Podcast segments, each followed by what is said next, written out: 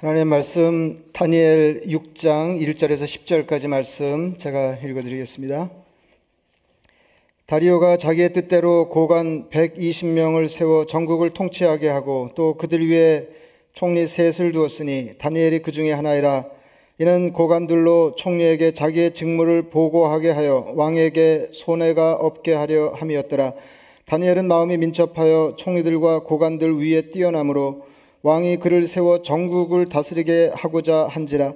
이에 총리들과 고관들이 국사에 대하여 다니엘을 고발할 근거를 찾고자 하였으나 아무 근거 아무 허물도 찾지 못하였으니 이는 그가 충성되어 아무 그릇됨도 없고 아무 허물도 없음이었더라. 그들이 이르되 이 다니엘은 그 하나님의 율법에서 근거를 찾지 못하면 그를 고발할 수 없으리라 하고 이에 총리들과 고관들이 모여 왕에게 나아가서 그에게 말하되 다리오 왕이여 만수 무강하옵소서 나라의 모든 총리와 지사와 총독과 법관과 관원이 의논하고 왕에게 한 법률을 세우며 한 금령을 정하실 것을 구하나이다.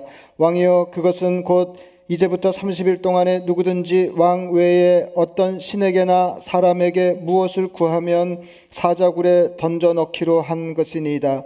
그런즉 왕이여 원하건대 금령을 세우시고 그 조서에 왕의 도장을 찍어 메대와 바사에 고치지 아니하는 규례를 따라 그것을 다시 고치지 못하게 하옵소서 하매 이에 다리오 왕이 조서에 왕의 도장을 찍어 금령을 내니라 다니엘이 이 조서에 왕의 도장이 찍힌 것을 알고도 자기 집에 돌아가서는 윗방에 올라가 예루살렘으로 향한 창문을 열고 전에 하던 대로 하루 세 번씩 무릎을 꿇고 기도하며 그의 하나님께 감사하였더라.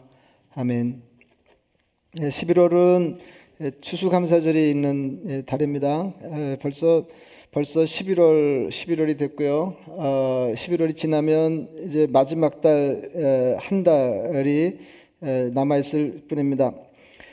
11월 어, 영성 훈련 주제는 감사입니다. 감사가 영성입니다. 사실은 그냥 뭐 이, 그, 이것만 정리하셔도 이것만 깊이 묵상하셔도 그냥 뭐 따로 어, 이, 이, 설교 안 들으셔도 어, 그, 될 정도입니다. 그러니까 감사가 영성이다. 감사가 영성이다. 그러니까 예, 어떤 그 영성이라고 하는 거 이게 간단한 말이 아니에요. 그 여러분 아시는 것처럼 우리가 올 한 해 동안 한 달에 하나씩 영성 훈련 과제를 정해서 이제 기도하면서 몸에 붙이려고 애를 쓰고 있는데 예, 영성이 뭐냐 이쯤에서 다시 한번 어, 생각해 봐야 할 것입니다.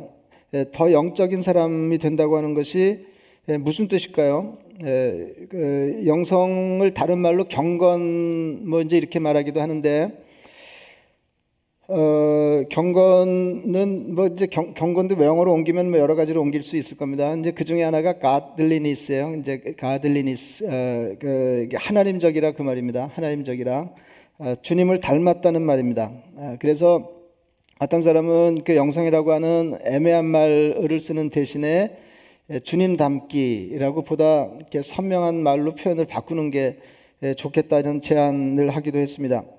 하여튼 그러니까 그 어떤 사람이 영성이 있다든지 영적이라든지 하는 거는 주님을 이렇게 닮은 성숙한 신앙인이라 그 말입니다. 예, 그 말입니다. 그러니까 누가 영성이 있냐 없냐를 따지는 것은 그 사람이 얼마나 신앙이 깊으냐 하는 것을 이렇게 따지는 것입니다. 그래서 이번 달에는 이제 감사를 묵상하면서 어, 기도하고 어떻게든지 이제 감사하는 사람이 되려고 어, 하는 것입니다.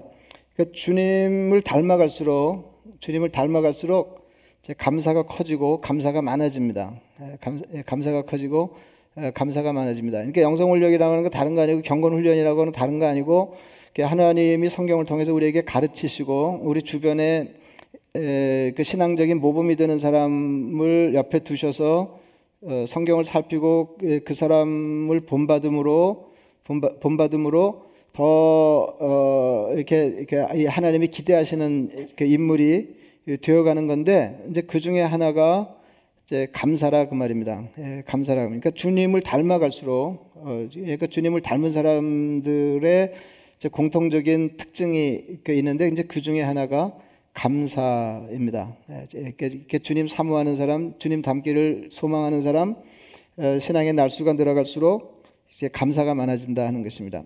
예, 그래서 결국에는 이제 감사 아닌 것이 없게 된다. 어, 이거 굉장한 거죠. 예, 감, 예, 그러니까 어, 이렇게 삶이 언제 평안하고 행복하냐 그러면은 예, 이렇게 조건을 갖출 때가 아니고 예, 조건이 어떠하든지 조건이 어떠하든지 이제 기뻐하고 감사하는 이렇게 삶을 확보하면 어, 그게 이제 행복한 거죠. 어, 그래서 이제 그 대표적인 영성 중에 하나를 들라 그러면 우리가 이미 살폈습니다만 이제 사랑을 거론할 수 있는데 이제 사랑이 영성이에요. 사랑. 그러니까 어떤 사람이 영적이라든지 어떤 사람이 신앙이 깊다든지 어떤 사람이 주님 얼마나 닮았는지 내 신앙이 얼마나 어, 어, 변화됐다든지 하는 것을 그 재는 중요한 척도 기준 중에 하나가 사랑이라 하는 거죠. 사랑. 예, 그러니까 이 사랑 그가 얼마나 사랑하는 사람인가 그러니까 하나님을 사랑하고 이웃을 사랑하는 사람인가 하는 것으로 그 사람의 영성을 그 짐작하고 재일 수 있는 것처럼 가늠할 수 있는 것처럼 감사도 어떤 사람의 영적인 정도를 알아볼 수 있는 쉬운 잣대입니다. 예, 그러니까 뭐 이렇게 서둘러 결론을 말하는 느낌이 있지만은 예, 예, 신앙은 대단히 깊고 주님을 사랑하고 사모하는데 늘그 입에 불평을 달고 산다. 이거는 안 어울리는 거예요. 이건, 이건 이런 건 있을 수가. 그러니까 둘 중에 하나가 아닌 거예요. 네, 둘 중에 하나가 아닌 겁니다. 그래서 어, 영적인 사람, 하나님을 사랑하는 사람의 공통적인 특징. 예, 뒤집어 말하면 하나님의 사랑을 받는 예, 그리스도인의 공통적인 명백한 예외 없는 특징 중에 하나가 예, 감사하는 것입니다. 감사하는 것입니다. 어, 다니엘은 나라가 망하고 바벨론의 포로로 잡혀가지고 출제한 언제 본문 본문의 주인공인데요. 예, 본문의 주인공인데 이제 어려운 시절에는 그 시절에 걸맞는 삶을 이미 살아낸 어떤 신앙 인물을 통해서 신앙을 배우는 게 예, 확실한데 예, 이즈음에는 다니엘이 그중 한 사람이 될 것입니다.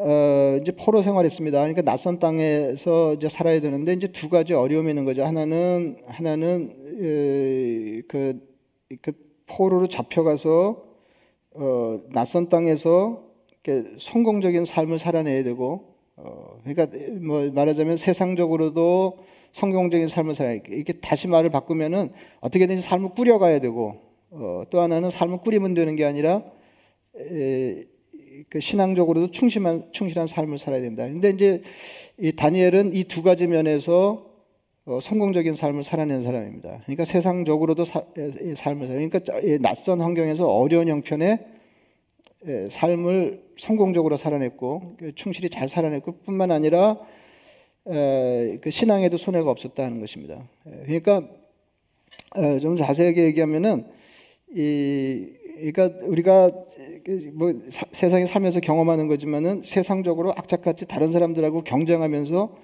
이제 우위를 확보하려고 그러면 어, 신앙적으로 부대끼는 것들이 많이 생깁니다. 아, 이제 그럴 때 아, 신앙 생활도 모자람이 없어야 되는데 예, 신앙 원리에도 위배가 되면 안 되는데 이제 이렇게 생각하게 되는데 다니엘의 경우는 그게 아니고요.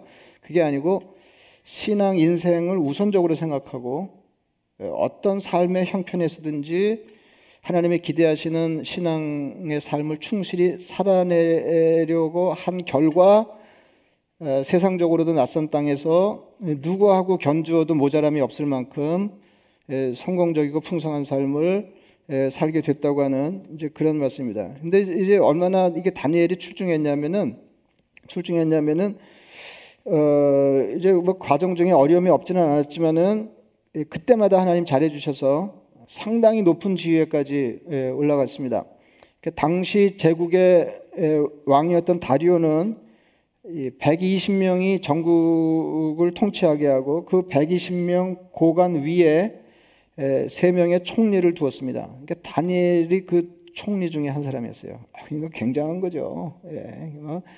예, 진짜 굉장한 겁니다. 예, 진짜 굉장한 거예요. 예, 3절이 이렇습니다. 다니엘은 마음이 민첩하여 총리들과 고관들 위에 뛰어남으로 왕이 그를 세워 전국을 다스리게 하고자 한지라. 예, 굉장합니다. 굉장해요. 그러니까 세 명의 총리 중에서도 어, 다니엘을 높이려고 했다는 거죠. 그러니까 제국의 2인자예요. 예, 왕 다음의 2인자. 어, 같은 것입니다. 이게 굉장한 거죠. 굉장한 거죠. 그래서 총리들과 고관들이 이를 저지하기 위해서 다니엘은 허물을 찾았는데 흠이 전혀 없었다는 거죠. 굉장하죠. 예. 예, 아무리 흠을 예, 찾으려고 그래도 어, 흠이 없었다는 거예요. 5절입니다. 그들이 이르되 이 다니엘은 그 하나님의 율법에서 근거를 찾지 못하면 그를 고발할 수 없으리라. 이게 무슨 말이냐면 무슨 말이냐면은 그러니까 신앙적인 것을 꼬투리 삼지 않고서는 예, 다니엘을 예, 넘어뜨릴 수 없겠다 그런 겁니다. 예, 그들이 꾸민 음모를 그대로 읽어드리겠습니다. 이에 총리들과 고관들이 모여 왕에게 나아가서 그에게 말하되 다리오 왕이여 만수 무강하옵소서 나라의 모든 총리와 지사와 총독과 법관과 관원이 의논하고 왕에게 한 법률을 세우며 한 금령을 정하실 것을 구하나이다. 왕이여 그것은 곧 이제부터 30일 동안에 누구든지 왕 외에 어떤 신에게나 사람에게 무엇을 구하면 사자굴에 던져 넣기로 한 것이니이다. 그런즉 왕이여 원하건대 금령을 세우시고 그 조서에 왕의 도장을 찍어 메대와 바사에 고치지 아니하는 규례를 따라 그것을 다시 고치지 못하게 하옵소서. 하매 이에 다리오 왕이 조서에 왕의 도장을 찍어 금령을 내니라.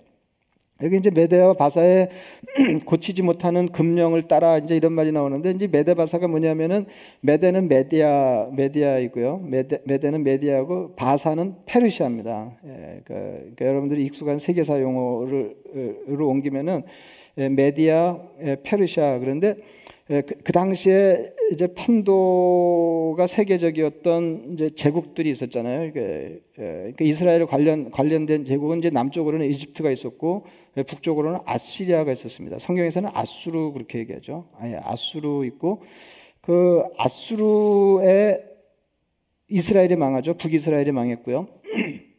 그다음에 이제 남, 남왕국 유다가 존속하는 중에 예, 아수르, 아수르, 아시리아를 넘어뜨린 바벨론에 멸망합니다. 그래서 아시리아, 바벨론, 이게, 이게, 이런 제국들은 이게 겹쳐 있어요. 겹쳐, 겹쳐 있으면서 망하기도 하고 합병되기도 하고 그러는데, 예, 아수르가 있었고, 아시리아가 있었고, 바벨론이 있었고, 그 다음에 이 바벨론을 이게 넘어뜨린 나라가 메디아입니다. 메데예요. 예, 메데. 예, 그 다음에 그 이 메디아가 페르시아의 합병이 되거든요. 예, 그게 이제 바사 성경에 예, 그러니까 예, 그러니까 여러분 쉽게 그냥 어, 바벨론, 메데, 바사는 그냥 한 제국인 것처럼 생각하시면 성경을 읽어도 크게 문제가 없겠습니다. 그래서 이제 세계사하고 그 성경 그 이스라엘 연결을 생각할 때 등장하는 나라들이 그러니까 이쪽 남쪽으로는 이집트, 애굽이라고 그러죠 성경에서는 그 다음에 아시리아, 바벨론, 그 다음에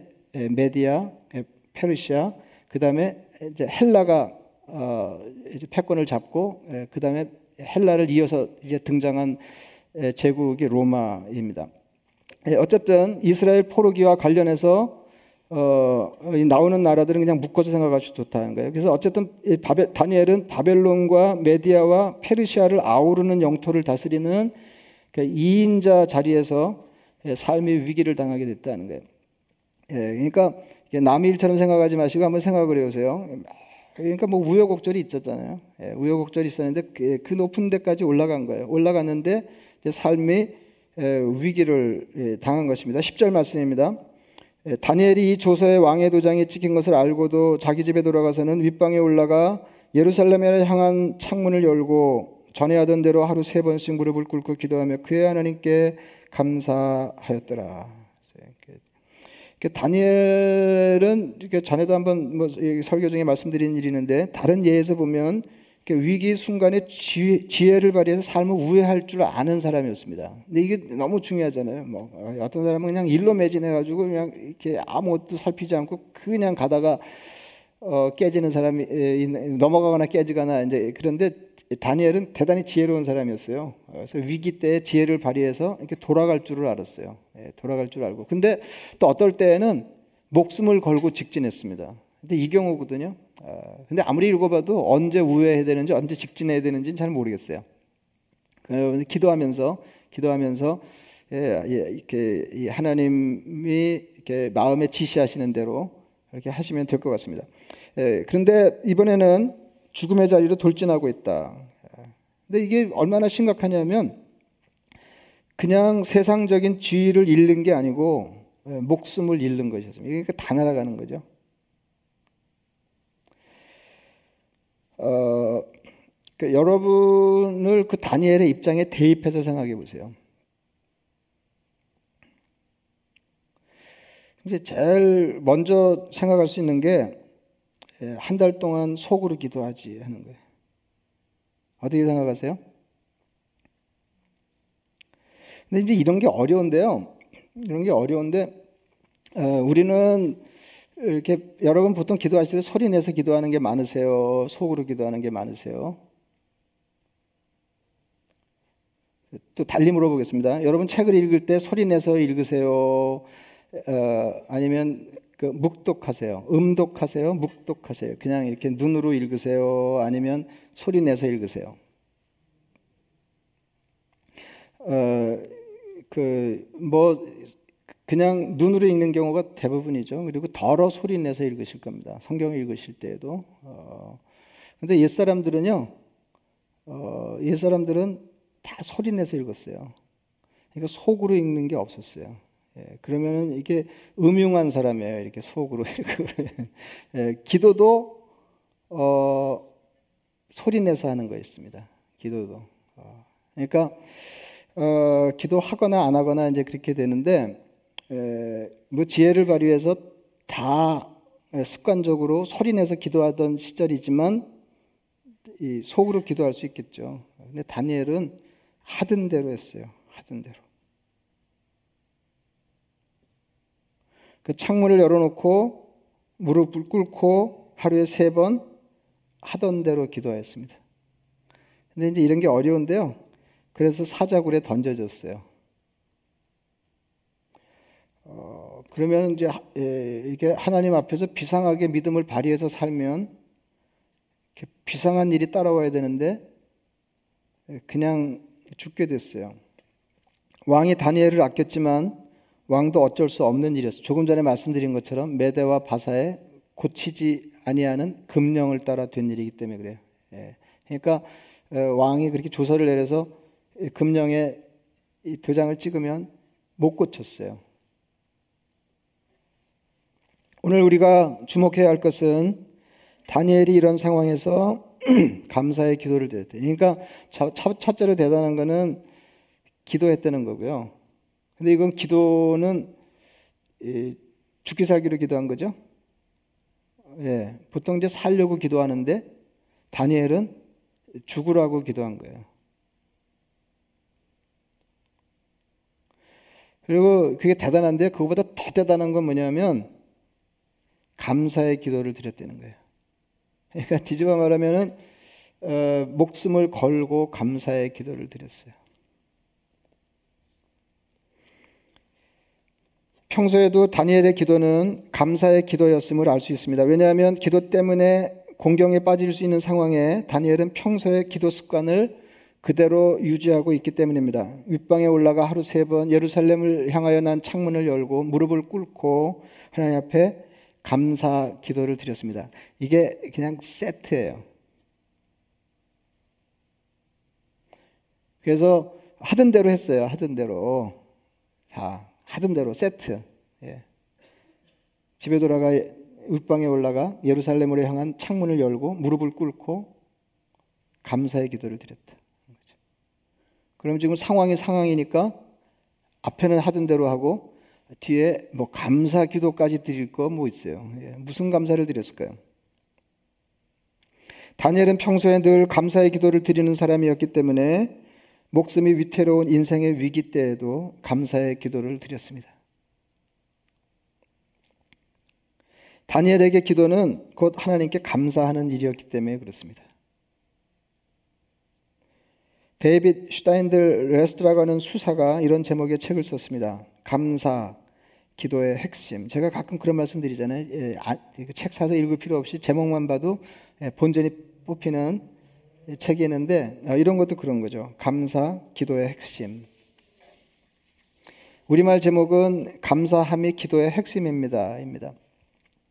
감사가 기도의 핵심임을 일러주는 대표적인 말씀이 빌립보서 4장 6절과 7절 여러분 암송하시는 말씀입니다. 아무것도 염려하지 말고 다만 모든 일에 기도와 간구로 너희 구할 것을 감사함으로 하나님께 아뢰라. 그리하면 모든 지각에 뛰어난 하나님의 평강이 그리스도 예수 안에서 너의 마음과 생각을 지키시리라. 여러분 이거 그 암송에 보셨지만은 이 빌리포스 4장 6절 7절 말씀이 참 특이한 게요. 뭐 하나가 빠져도 잘 빠진 줄 모를 가능성이 많은 게 많아요. 뭐 그리스도 안에서라든지 감사함으로든지 이게 빠져도 말이 훌륭하게 잘 되거든요. 보세요. 아무것도 염려하지 말고 다만 모든 일에 기도와 간구로 그러니까 이건 뭐예요? 염려 안 하고 기도하라는 거죠. 너희 구할 것을 하나님께 아뢰는데 따라 붙는 말이 있어요. 감사함으로 하나님께 아뢰. 그러니까 다급한 상황에도 기도의 기조는 뭐냐면 감사입니다. 그러니까 조금 과장해서 말씀드리면 감사하는 김에 제가 기도 드리는 중에 말씀드리는데요. 이것도 주시고요. 이런 거예요. 우리는 그냥 내저 달래기가 좀 민망하니까 어, 옛날에 하나님 잘해주신 걸 억지로 끌어내가지고 하나님 고맙습니다. 예, 근데 고맙습니다. 뭔지 이렇게 했는데 어, 다니엘은 그런 사람 아니었어요. 기도는 감사함으로 하나님께 아뢰는 일입니다. 골리서서 4장 2절 말씀입니다. 기도를 계속하고 기도에 감사함으로 깨어 있으라. 데살로니가전서 5장 16절에서 18절 말씀 역시 유명한 구절입니다. 항상 기뻐하라, 쉬지 말고 기도하라, 범사에 감사하라. 이것이 그리스도 예수 안에서 너희를 향하신 하나님의 뜻이니라. 여기서도 보면 그리스도인은 늘 기도하는 사람이고 언제나 감사하는 사람입니다. 성숙한 그리스도인에게 기도는 곧 감사이기 때문에 예, 이게 중요해요. 예, 기도는 곧 감사다 이렇게 말하기 어려워요. 근데 성숙한 그리스도인에게는 기도가 곧 감사이기 때문에 항상 기도하는 사람은 항상 감사하는 사람일 수밖에 없습니다. 빌립보서 4장의 말씀도 그렇고 범사에 감사하라는 말씀도 그렇고 어떻게 항상 감사할 수 있을까요? 다급한 문제를 놓고 기도하는데 어떻게 감사할 수 있을까요? 그래도 이게 보통으로 다급한 게 아니고요. 자기가 이제까지 애써 일궈놓던 것들이 한꺼번에 다 무너지는데 그리고 목숨을 잃는 상황인데 어떻게 감사할 수 있을까요? 범사에 감사하라는 것은 좋은 일을 경험할 때나 굳은 일을 겪고 있을 때에도 감사하라는 말인데 그게 가능할까요? 다니엘은 어떻게 목숨이 경각에 달려있는 위기 때 감사의 기도를 드릴 수 있었을까요? 습관 때문에 그렇습니다. 습관. 그래서 이렇게 예, 위기 때 보면 뭐제 아내가 가끔 그런 얘기 하는데 이렇게 다급할 때 보면 본전이 다 나오는 거죠.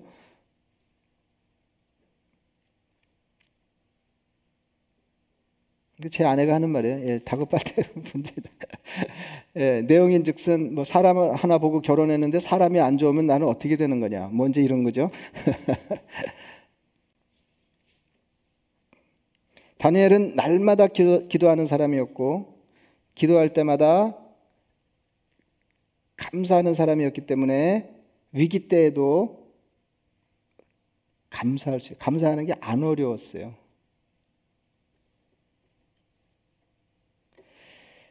영어권 10대 설교자에 들었던 바버라 브라운 테일러라고 하는 그 여자 성공의 목사님이 그의 책에 이렇게 썼습니다. 나는 나에게 일어나는 모든 일을 긍정하면서 감사하다고 말하기를 희망한다. 이게 아시겠죠?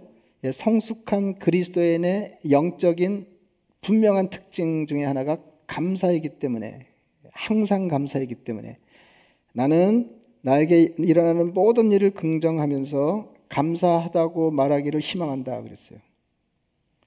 그러면 나중에 원치 않은 일들이 일어날 때에도 나는 습관처럼 감사하다고 말할 수 있을 것이다. 얼른 생각하면 뭐 습관처럼 감사하는 이게 뭐야 그러는데 이게 굉장한 거예요.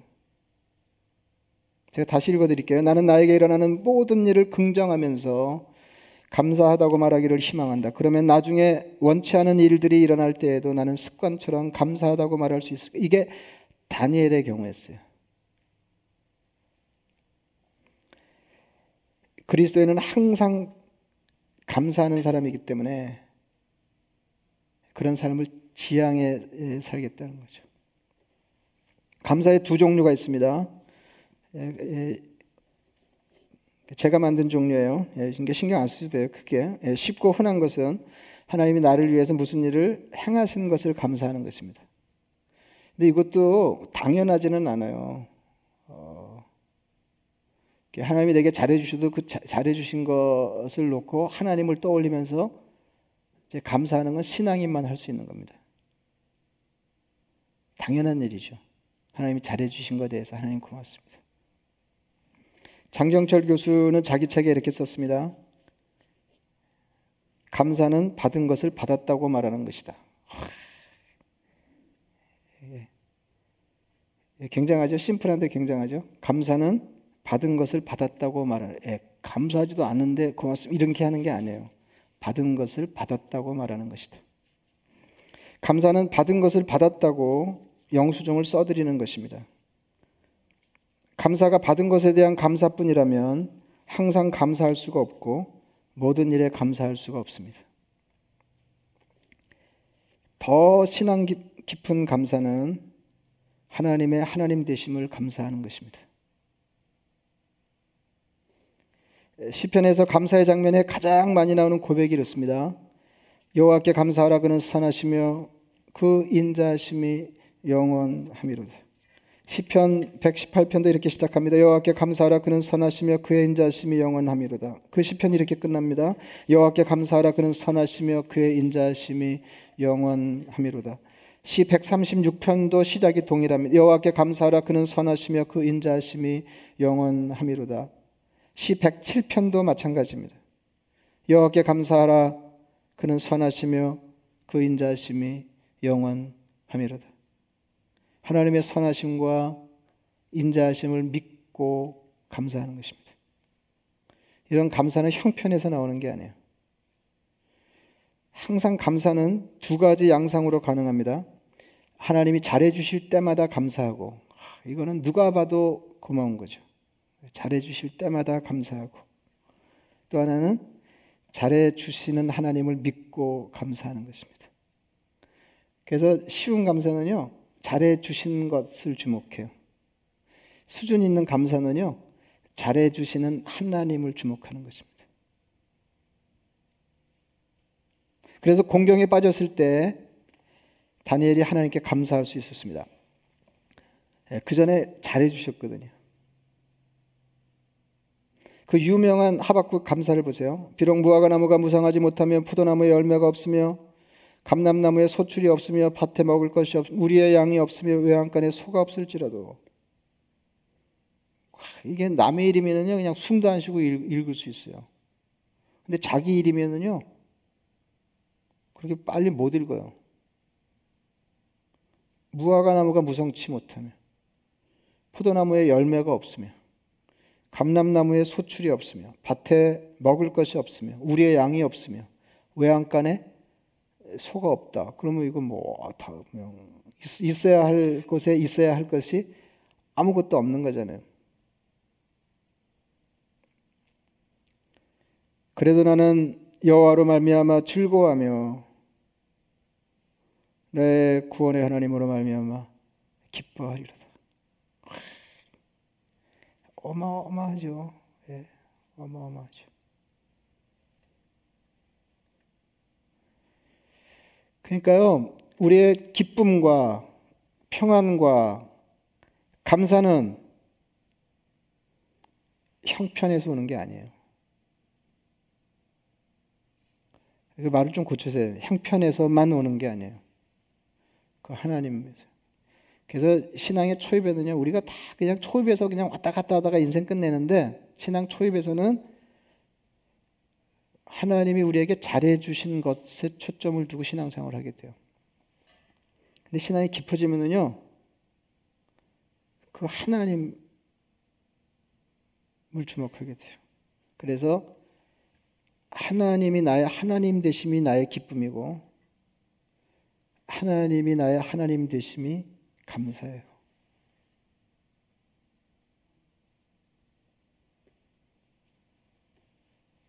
핍절한 상황에서도 하나님을 믿고 기뻐하고 하나님을 믿고 감사하는 것입니다. 하나만 더 생각해 보겠습니다. 골로새서 2장 6절 7절 말씀입니다. 그러므로 너희가 그리스도 예수를 주로 받았으니 그 안에서 행하되 그 안에 뿌리를 박으며 세움을 받아 교훈을 받은 대로 믿음에 굳게 서서 감사함을 넘치게 하라. 믿음에 굳게 서서 감사함을 넘치게 하라. 여러분 감사는 믿음의 행위예요. 감사는 믿고 하는 거예요. 그 하나님을 믿고 감사하는 거예요. 형편을 보고만 감사하는 게 아니고요. 믿음에 굳게 서서 감사함이 넘치는 삶이 그리스도인의 삶입니다. 여기서 감사는 일차적으로 하나님께 대한 감사입니다. 근데 저는 그 감사에, 그 감사에 사람을 향한 감사가 포함되어 있다고 생각합니다. 이게 왜 그러냐면, 하나님께 감사하는 사람은 사람에게도 감사하게 되어 있습니다. 신앙이 제대로 되어 있으면, 하나님께 감사하는 사람은 사람에게도 감사하게 되어 있어요. 예, 하나님께 뭐 그냥 기도만 무덤이 절로 나고 하나님 고맙습니다. 그러는데 눈만 뜨면 그냥 이, 이 사람도 원망스럽고 저 사람 이런 거 없어요. 눈만 감으면 하나님께 너무 예, 감사해서 하나님 감사합니다. 눈물이 절로 나. 눈을 뜨면 그 눈을 뜨면 뭐 딱히 감사할 것도 없는데 이 사람도 감사하고 저 사람도 감사하고 이렇게 되는 거예요.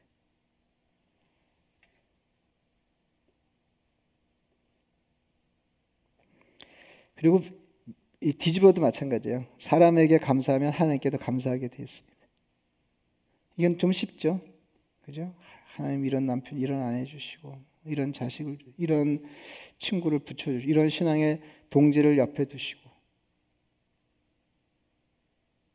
하나님이 고맙죠. 그래서 사실은 하나님 사랑, 이웃 사랑이 세트인 것처럼 하나님께 대한 감사, 이웃을 향한 감사가 세트예요. 이게 진정한 감사입니다. 그리고 이것이 영성으로서의 감사입니다. 제가 경험하는 건데요. 감사하면 감사할 조건이 따라옵니다. 이런 경험이 있는 사람은 굳은 일에도 대놓고 감사할 수 있는 거예요. 이런 경험이 있기 때문에. 감사하면 이제 초입은 뭐예요? 신앙의 초입에서는 감사할 조건이 있으면 감사하는 거죠. 신앙이 깊어지면 감사하면 감사할 조건이 따라옵니다. 그, 그리스도에는 감사할 조건이 있을 때 감사하고 조건 없이 감사할 때 감사할 조건이 따라와서 이래저래 감사하지 않을 수 없는 사람이 되는 것입니다. 그래서 생애가 감사로 꽉 차는 사람이에요. 한 달 동안 한 달 동안 감사하기 좋은 계절에 감사 영성을 위해서 기도하시고 연습하시기 바랍니다. 그래서 처음에는 이렇게 감사할 조건들을 찾으세요. 이렇게 많거든요. 정말 감사할 거 많거든요. 그런 걸 찾아서 감사해요. 받은 걸 받았다고 말씀하세요. 하나님 이걸 주셨습니다. 제가 잘 받았습니다. 감사합니다. 그 다음에는 어려운 거 토로하시는데 감사함으로 여러분 아랠 바를 하나님께 아뢰세요.